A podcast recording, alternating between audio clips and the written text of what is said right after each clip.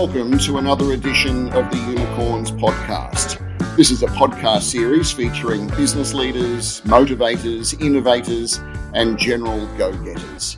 Today on the Unicorns, we're talking all things drones. And the drones we're going to be looking into today are not the off the shelf type that you might find in a department store or you can buy online. They're the big ones, the really big ones built for industrial purposes.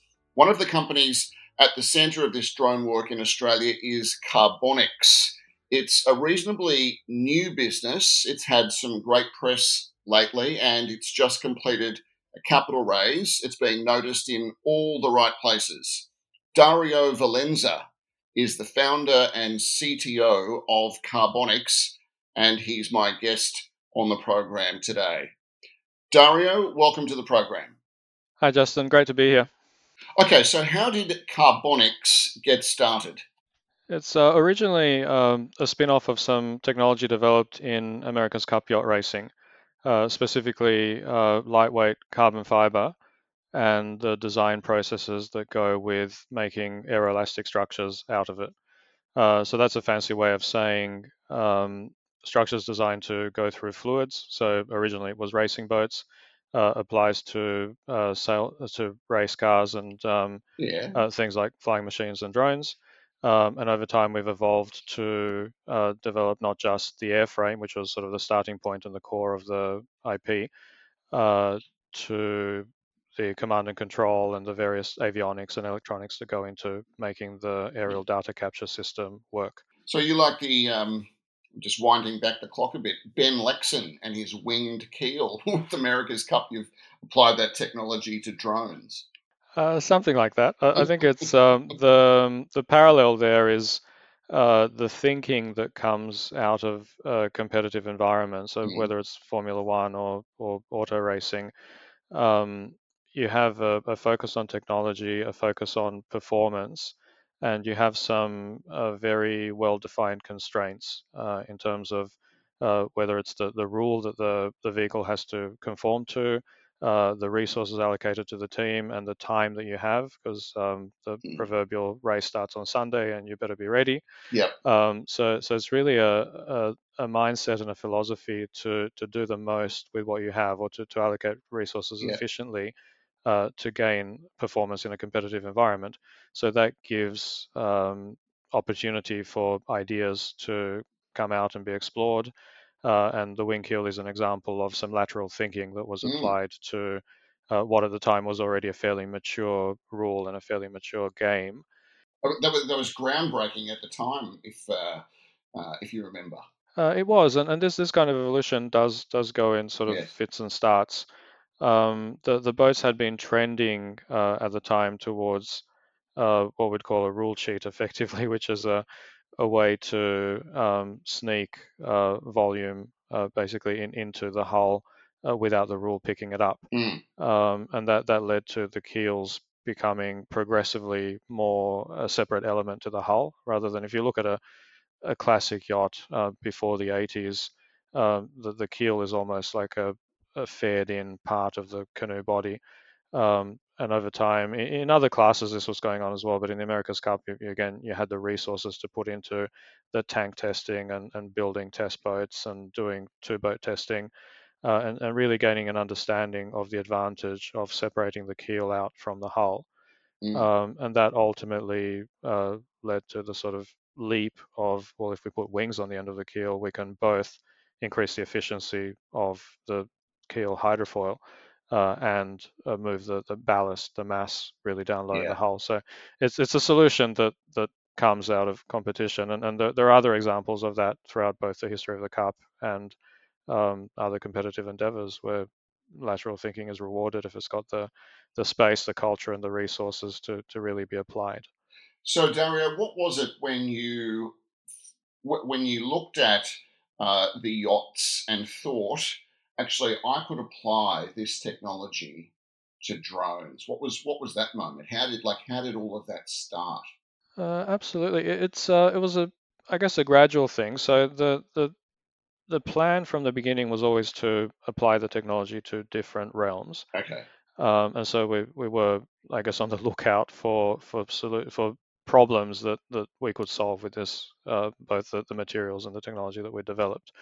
Um, I, would actually always had an interest in in radio controlled yachts, uh, mm-hmm. which again are sort of self sufficient, uh, performance focused. Um, what are they? Com- radio, radio controlled yachts. Uh, so they're, they're glorified model boats in a way, mm. but um, they're designed also to a rule. Um, the, there are the, there's a class called the Marblehead, which was developed in the in the 1950s, if I'm not mistaken, in, in Marblehead in Massachusetts, hence the name. Mm. Um, and they basically you have a, a 50 inch uh, overall length um, and a, a fixed uh, area of sail that you're allowed, and within those constraints, you can basically design what you want.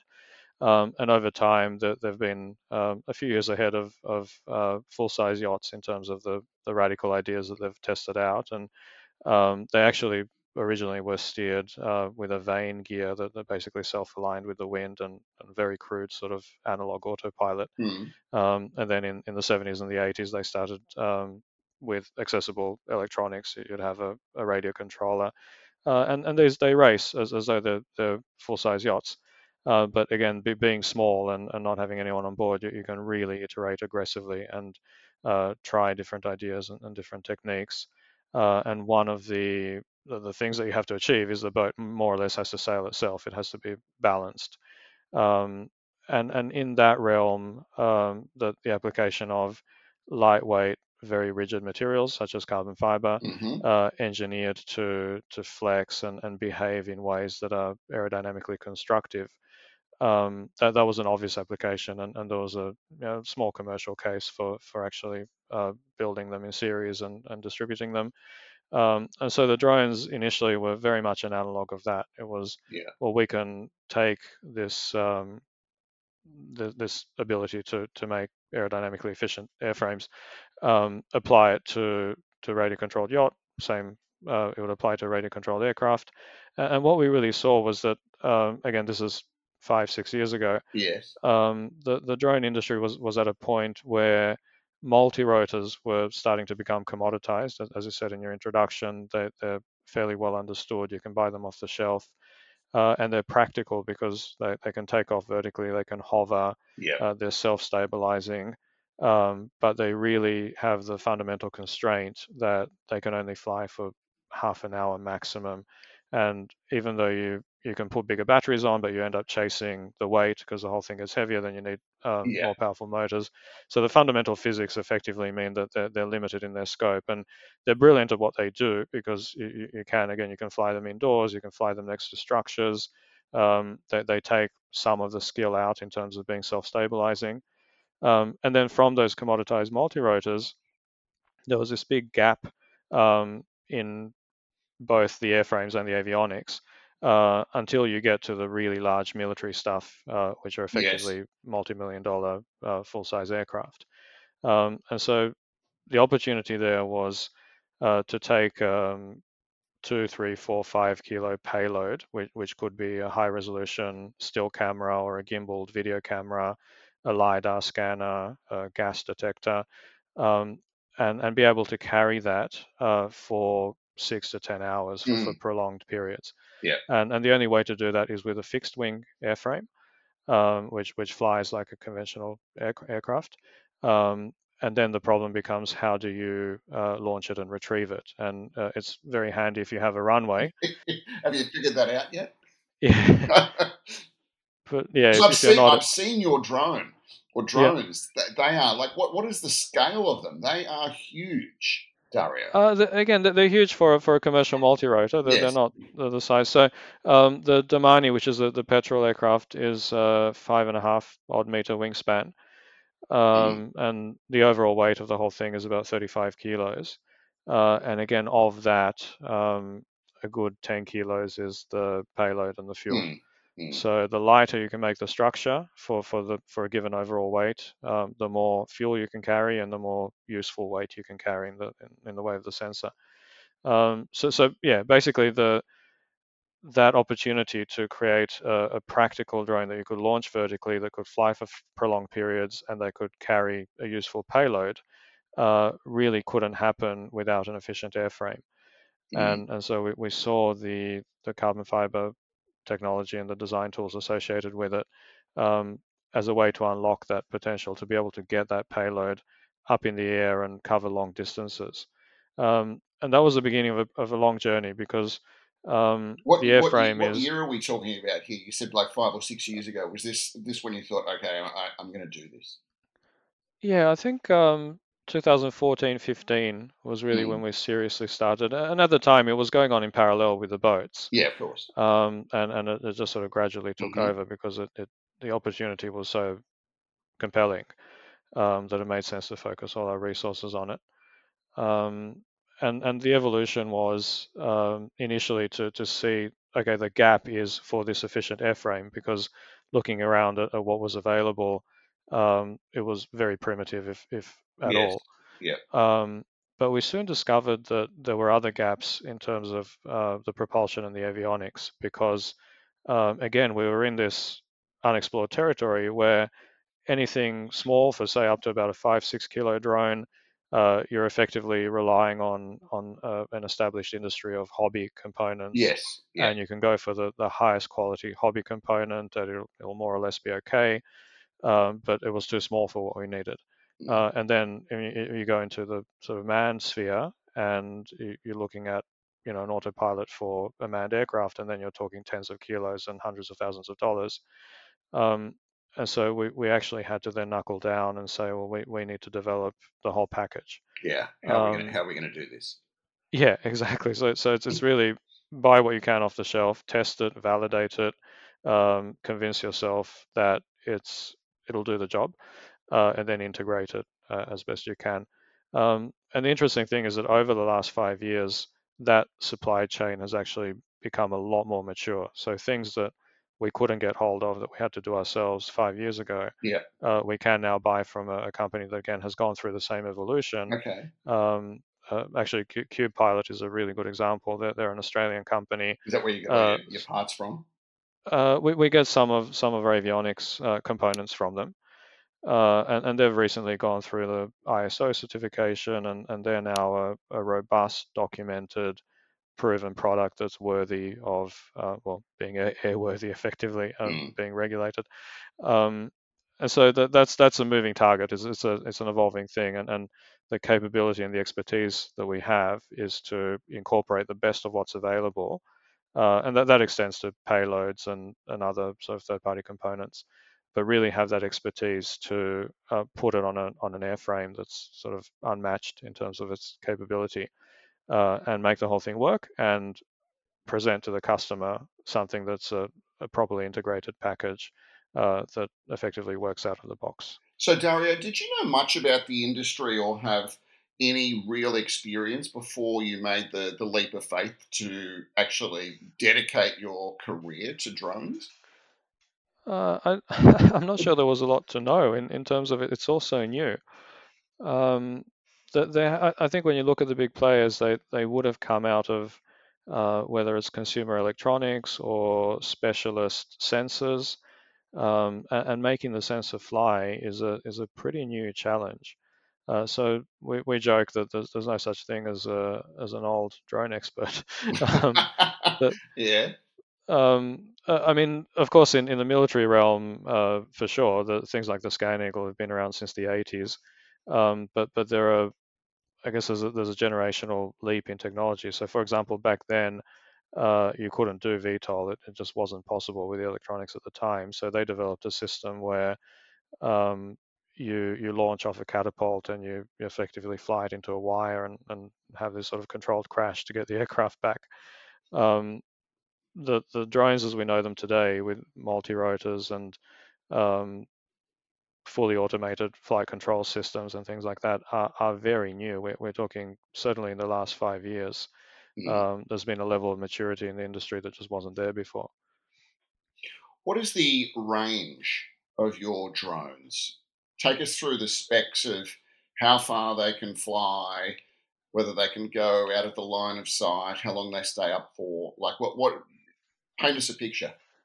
Yeah, so so there are two two models. Um, the smaller one we call the Volanti, Um, it's a 15 kilo overall weight, uh, and it carries about one kilo for two hours, uh, mm-hmm. and it's all electric. So again, it's quite simple. Um, the the application there is um, things like surveying a mine site, um, uh, whether it's you know, law enforcement or uh, security, or even things like patrolling beaches, uh, looking for sharks, things like that. Okay. Um, it, it's it's Have basically. You done that yet? Yes and no. we, have done, okay. um, yeah, look, there's there's a few projects in the works, but um, yeah. I, guess that we can say that we've done it at, at a small scale, at okay. a trial level. Yeah, yeah. Um, I think now the challenge is, is scaling it, ro- rolling it out mm. to, to, to, bigger applications. Yeah. Um, but we, have proven it. We, have flown over um, targets effectively with with a gimbal camera, um, and we've got very good. Did you ever find anything? Uh, yeah, you find um, people getting together in parking lots and um, no it, it's um it's really looking for well looking at, at known things so looking at, at assets on the ground. Um, but but there is that that ability to then you can look at it in real time which which is fantastic because we can uh, pipe the video to anywhere on the internet effectively. So you can be sitting in an office uh, somewhere and watching the feed in real time and analyzing it um, the next step is to bring to bear sort of AI and post processing yeah. to automatically uh, recognize objects in, in the images and, and make it easier to uh, do useful things with that data effectively. So, um, so how are they? How are they launched? Do you need um, obviously need someone or a crew to to get them in the air, but do you need someone like a, a pilot as such on the ground steering them, or is it all automated? How does it work? Uh, it's at the moment the pilot is, uh, I guess you'd call it a, a systems um, supervisor. So mm-hmm. um, the the way you do it is you, would pre-plan your mission. So you have a, a user interface that's basically a, a, map on a computer. Um, you, you you design the mission so you have a takeoff point, uh, you, you, go up a certain height, you transition uh, to horizontal flight from from the vertical to VTOL, um, and then you whether it's a grid or a linear mission, you, you pre-plan it, and and that comes into some due diligence, making sure that the uh, mission plan uh, is clear of obstacles, uh, yeah. and then there's a whole regulatory side that you're you're doing the right thing by by the airspace. Um, and then you upload that mission to the aircraft. And once the aircraft has that mission in its memory, uh, it can carry it out fully autonomously. So it, will take off, mm. it'll run the mission, it'll come back and land. Um, and is, now it, we, is it beaming footage back live to the to the ground, or is that captured and then you have to download it later? Uh, both. So the, yeah. the, there is, uh, if the mission is um, a gimbal video camera, uh, it'll be feeding it back live. Uh, and once it's back at the ground station, uh, you can then reroute that to wherever you need it to go. So as I said before, you, you can you can be sitting in the office um, flying the gimbal while the aircraft is doing its thing. So you, you can we call it flying the gimbal because you, you can zoom, pan, tilt. Uh, you can move the gimbal around totally independently of the aircraft. So the aircraft is just a platform to to put the gimbal where you want it in space. And and the range, how far can they go, and how long can they stay in the air? Yeah, so for the Volanti, um, it has what we call uh, a network mesh radio that's made up of nodes. Uh, so any two nodes uh, can be anywhere up to about 150, 200 kilometers away from each other in, in ideal conditions. So realistically, it's something like 100 kilometers by the time you take terrain and mm. um, other disturbances into account. Um, and, and you can set up a network. So as long as there's a a continual line between nodes. Uh, you, you, have one 100 kilometers away, one 100 kilometers away from that one, and so on. Uh, effectively, you can extend the range indefinitely. Um, for the smaller aircraft, uh, again, that's you're limited by the two-hour flight time, mm. which is roughly 200 kilometers if you assume 100 kilometers an hour of, fly, of flying speed. Uh, with the larger aircraft that we call the Domani, uh, that now has uh, a petrol hybrid system. So there's, there's, a petrol motor on the aircraft that charges the batteries in flight. Um, and the advantage of that is that obviously petrol is, is very energy dense. And by storing um, your energy in, in, the form of petrol and then converting it into electricity, uh, you can carry more energy for the same mass. Uh, and the advantage of a petrol motor as well is that as you burn the petrol, the aircraft gets lighter, which is a win.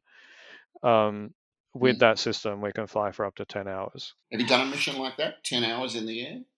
Uh, we've we've done I think up to six so far, mm, and okay. uh, that's that's really just flying circles over the flying field. So we, have not done a linear mission yeah. that long because there's all the, the planning and that that's involved. But that that's coming up very shortly.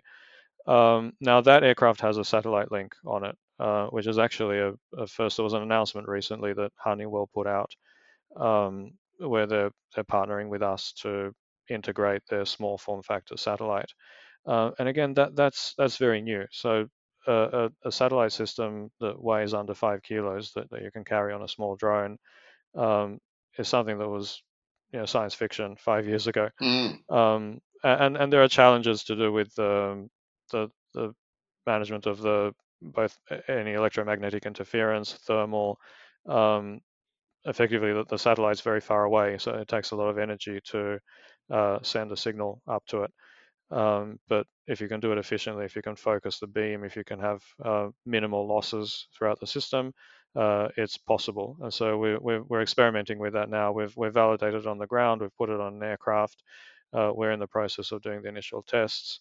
Um, so once that comes online, that frees you from the requirement of having those network nodes on the ground. Yeah. Um, and effectively, then uh, your range is only limited by the flight time of the aircraft, which which is significant. Do you have to get clearance from CASA to send up one of your drones? Uh, yes. So again, that, that's uh, something that has been evolving quite rapidly, and um, uh, CASA has been really collaborative in, in how they address the challenges of, of something that is brand new and that yes, they've not really yeah, encountered yeah. before. Um, so the way it works at the moment is as a as a drone operator, you have something called a REOC, which is a remote operator certificate. Uh, and that certifies uh, the business, which is the entity that operates the drone. So it's sort of like an airline. Um, you have a, an accreditation that you're a commercial drone operator, uh, and under that you have a register of aircraft, um, both the types and the individual uh, sort of serial numbers. Uh, now, as a manufacturer, uh, we, we, sit in a slightly different world um, because we're not buying something off the shelf and doing regular maintenance mm. to it, but we're, yeah. we're doing R&D and, and developing it. Um, and then depending on the airspace, uh, with your REOC, you can effectively go off and fly anywhere you want within certain constraints and within certain conditions. Uh, and that's basically uh, either private property or uninhabited areas uh, and within line of sight and within mm. visual flying conditions. Um, if you want to go beyond that, then you, you get a effectively approval for that specific flight. Okay. And and BVLOS is is one of those approvals. Uh, so beyond visual line of sight, uh, where you you present the mission to CASA, you give them your risk assessment, um, and they come back and either reject to it or approve it, mm-hmm. uh, and then you can go off and do it. And and that process is quite new. Um, it's been overhauled recently to to make it more streamlined and to take on board the feedback from the industry um, and it is becoming more routine. Yeah, um, but I it's still so. all fairly new. So, what about uh, Dario? The commercial applications of your drone technology. Where are you using it, and where can it be used in the future? Yeah, so it's we're fairly unique in in the in being very agnostic to the application. So mm-hmm. the the aircraft um, it has a certain flight profile that, that you can utilize, uh, and it has the ability to integrate different payloads. So if you want to do a mission with a visual camera, that might have one application. If you want to do a mission with a scanning LiDAR, that's another application. So really, as a business, uh, it's it's a form of triage. Like you have to say we, we could go for all these different applications, um, but they all have different returns. So mm. um, something like uh, package deliveries is a really good example where um, there's obviously a lot of hype around it. There's there's a future there where it, there are applications where it makes sense, um, but you're dealing with flying over populated areas, interacting with people on the ground. Yeah. Uh, the regulatory yeah. side of it is is fairly onerous and fairly long-winded. Uh, so we, we could do that, but it, it, it makes sense to focus on something that, that's more readily accessible. Um, and and that really for us has been the linear infrastructure uh, inspection world. Uh, so Ausgrid being being a, a yes, example. I was going to ask about that. Yes, go on. Um, yeah, so it's an application where the, this infrastructure is there. It, it's generally uh, out in the sticks, um, and it does require maintenance. And and to do that maintenance efficiently, you need information about its condition. Uh, and traditionally, you you do that through a mixture of uh, people driving vehicles on the ground looking up uh, manned helicopters doing passes uh, low down with, with all the disruption and cost that that entails, um, and you know, a combination of, of things like that. Um, we're actually able to to do these missions um, very uniquely in, in, that we, we can fly relatively low, relatively slow, uh, get really close up, high resolution images of, of things like power lines, um, poles, uh, the vegetation surrounding the power lines. So the, one of the concerns is um, making sure there's no encroachment where the, the, trees end up touching the lines and starting fires. Mm. Um, so so that that realm of inspections is, is something that is is very scalable because there's a lot of it and it has to happen very regularly. Um, and and we can do it today because it's um, it's it's not that that difficult to get the, re- regulatory pu- approval, assuming you have the things in place that we do, which is mm. uh, a proven aircraft, um, a system of sort of quality control that guarantees that, that the aircraft is built to a standard, uh, and a set of operating procedures and instructions that allow us to minimize the risk. Um, so, so that's really the the immediate market, and, and that also applies to pipelines, uh, things like mines, uh, national parks, uh, it's large area surveying um, is really the application um, in the immediate future. Uh, and then obviously as as we scale and, and as we become uh, we get the bandwidth to to look at different markets. Hmm. Both here and, and overseas as well, I imagine. Uh, absolutely. So it's it's actually handy being in Australia for, for a number of reasons. yeah. uh, we do have a lot of that infrastructure here, so there's a big market right at our doorstep, and the it makes sense for us to focus on that initially because we can be close to our customer, we can support them, we can get the feedback. Um, but we're already looking at, at the US as, as the next um, sort of market to expand into. Uh, and, and we've been approached, like we've sold to, to Harvard, Harvard University, among others, um, where they've looked all over the world. They've not found uh, a machine and a system that can do what, what they want to do in terms of flying their payload for the, the time that they need uh, and so they've come to us. So we, we know that we have a very unique tool and capability, um, and rolling it out to the US as, as the next port of call does make sense. So you've just you've just finished a, a rather um, significant capital raise. Talk us through that process and, and how you're planning to deploy that capital. Yeah, so it was a, a, fairly targeted process in terms of it. We consider it a seed round. Um, and it was really approaching people that that had um, the right, not not just the money, obviously, but but also the ability to, whether it's a strategically advise and, and participate in the growth mm-hmm. of the business through through their experience, through their network, um, or one of the, the investors who came on board is actually a company called Quickstep. Uh, they're a, a listed uh, defense manufacturing company in the aerospace business, and they specialize in, in carbon fiber. Um, and, and again, there's a synergy there in terms yes. of yep. using yep. their capability awesome. to scale our manufacturing, um, but also in in us exposing them to the unmanned market and to the, the services side of it, where it's not just a sale of one item uh, and then the customer goes off and uses it. Um, there's there's a sort of recurring interaction. There's an ongoing uh, support, training, uh, operational side uh, where it's more than just a manufacturing relationship. And so Quickstep is really interested in that. Um, the rest of the investors in this round were effectively high high net worth high, high net worth individuals um, with with a, a, patient capital approach where they're looking for uh, a long term return and uh, being part of the journey with Carbonix. Yeah. Um, the the preparation for it uh, was was very well. It was an interesting experience. You, you you start out um, taking a step back and looking at the business from the outside and saying, if I were an investor looking at it critically, um, what are the things, what are the questions that I would ask? yeah. um, what, was that like? yeah, well, um, it's a having the discipline to do that, I think, is very rewarding. Yeah. Um, because uh, again, uh, for, for a startup, I think we, we had our house in order, uh, which was a, a, good good bit of feedback. Um, but then you start uh, sitting down and effectively doing doing pitches, um, and and you do get questions from different perspectives. Um, then you sort of have to go through the the process of uh, answering them, and and whether not necessarily they hadn't thought of it before, but you'd thought of it maybe not those terms, and, and you mm. had to sort mm. of spell it out a bit more clearly, or you know, put put evidence behind it. So that side of it, that the preparation um, was a great exercise to do. It just makes you step up a level in terms of the the presentation, the professionalism, the documentation, um, the way you, you talk about the business, the, the, the way you, you analyze the gaps and so on. Um, and then the, the, the different sort of attitudes and approaches that different investors have was fascinating as well.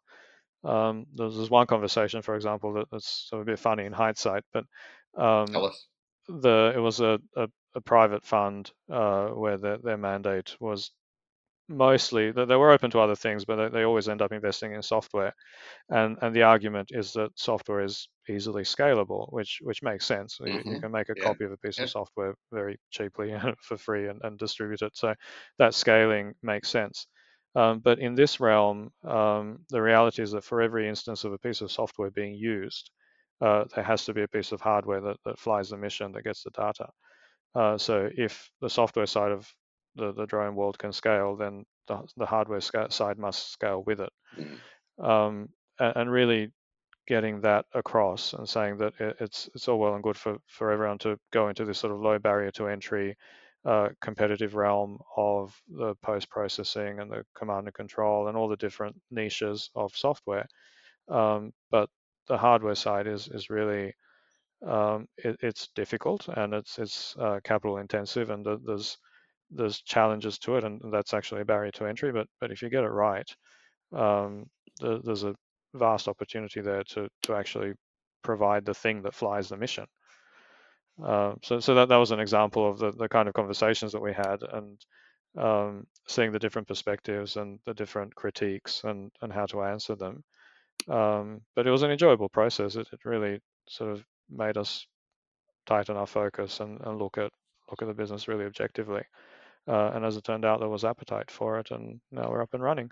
Well, it's um, certainly an amazing story with um, a very unique proposition you're bringing to the market. Dario, we wish you all the very best uh, for the years ahead. We'll, we will be following Carbonix with much interest and we wish you nothing but success. Dario Valenza, founder of Carbonix, thank you for coming on to the Unicorns today. Thank you. It was really enjoyable. I hope to be back soon.